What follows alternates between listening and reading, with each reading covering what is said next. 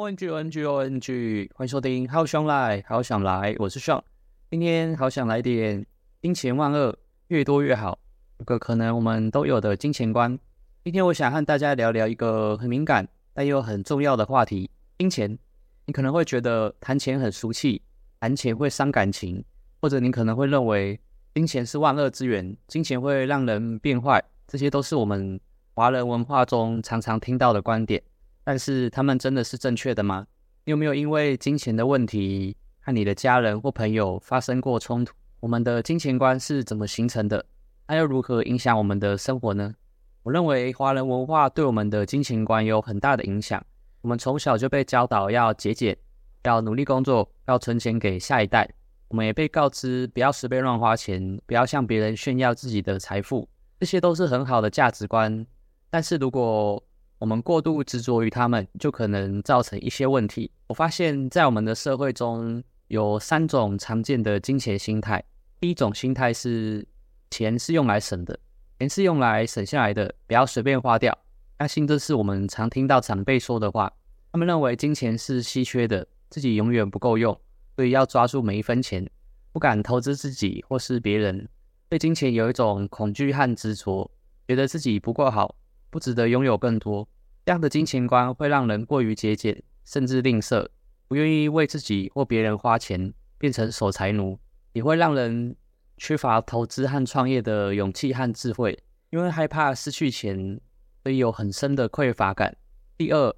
钱是万能的。这是一种很普遍的金钱观，认为只要有钱就可以解决所有的问题，也可以买到所有的东西。认为金钱是衡量一个人成功与否的唯一标准，也是获得幸福和尊重的必要条件。这可能来自于贫穷或竞争的环境，让人觉得只有赚到足够多的钱才能改善生活，赢得他人的认可和欣赏。也可能来自于物质主义或是功利主义的思想，让人觉得只有拥有更多的物品或享受更多的服务才能感到快乐和满足。同时也会让人对自己和别人的价值产生偏见，认为越有钱的人越值得尊敬，越没钱的人越不重要。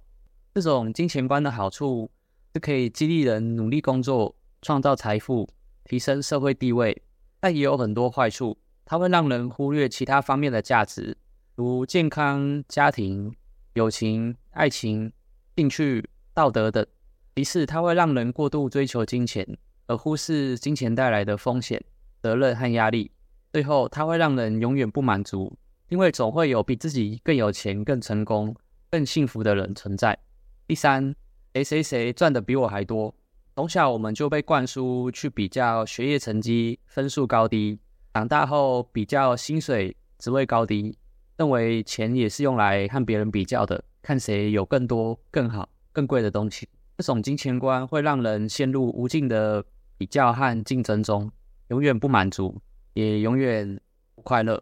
也会让人容易失去自己的个性和自我价值感，因为只想依靠金钱的多寡来证明自己的能力与价值，那会是非常辛苦。第四，那能当饭吃吗？你学这干嘛？能当饭吃吗？做这个有什么用？能赚大钱吗？学这个以后能找什么工作？薪水又不多。以上这些对话，相信我们都很熟悉。如果有这样的心态，可能会觉得读书或学习没用，或认为自己都没时间去赚更多钱了，哪有时间谈什么理想兴趣，会宁愿放弃学习新知识或技能，因为觉得那些都是浪费时间和金钱，因此会忽略自己的兴趣或才华，觉得那些都不会带来收入，还不如去接更多的工作或案子，或是直接找更高薪水的工作，可以有钱赚，不管是时薪或是月薪还比较实在。这样的心态容易会对自己的未来感到绝望和无力，因为感觉自己的命运已经注定就是这样了，无法去聆听并选择符合自己内心真正想做的事情与道路。第五，金钱是祸根。认为金钱是一种邪恶的东西，它会引起人们的贪婪、自私、欺骗、争斗和犯罪。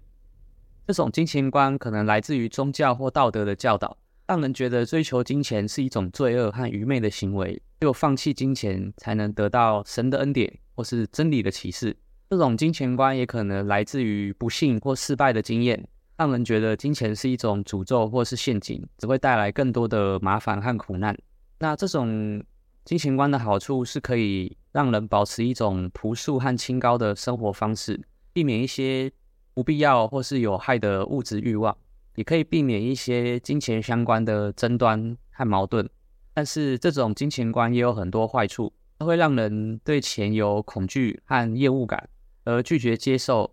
或是使用金钱，甚至拒绝提高自己的收入或财富，甚至会因为排斥让人反而缺乏基本的财务知识和技能，不知道如何管理、保护和增值自己的财富，也会让人对金钱有不配得感，就是觉得自己不配拥有或是享受金钱带来的好处，也不敢向别人求助或是分享自己的财富。你觉得你是属于哪种心态呢？你的心态又是怎么形成的呢？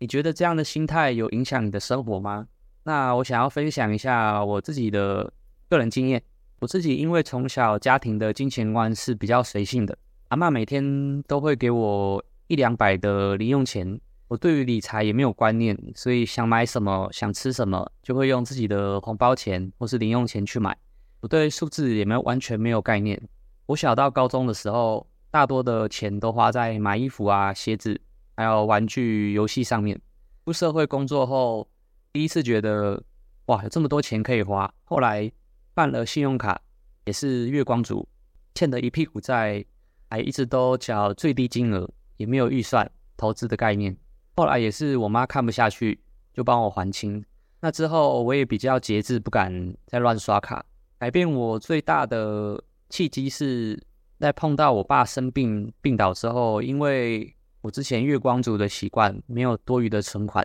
那时候我爸没有行动能力，因为发现长期住院、看护等的费用，动辄都是几万的在跳。我后来经手处理我爸的财务状况，才知道他有贷款200-300万，每个月光是利息就要还3万。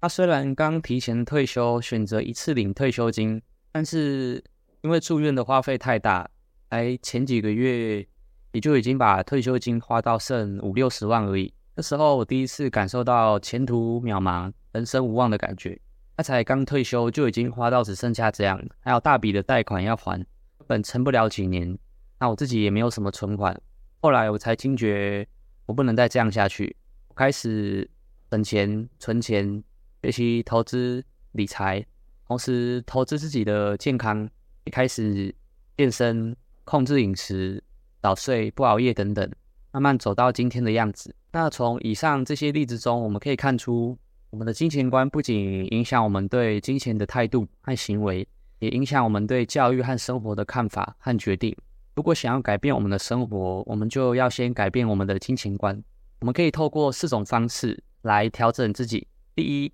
调整自己对金钱的期待和态度，不要把它看作是生活中最重要的东西，而是把它看作是实现自己目标和梦想的工具。2，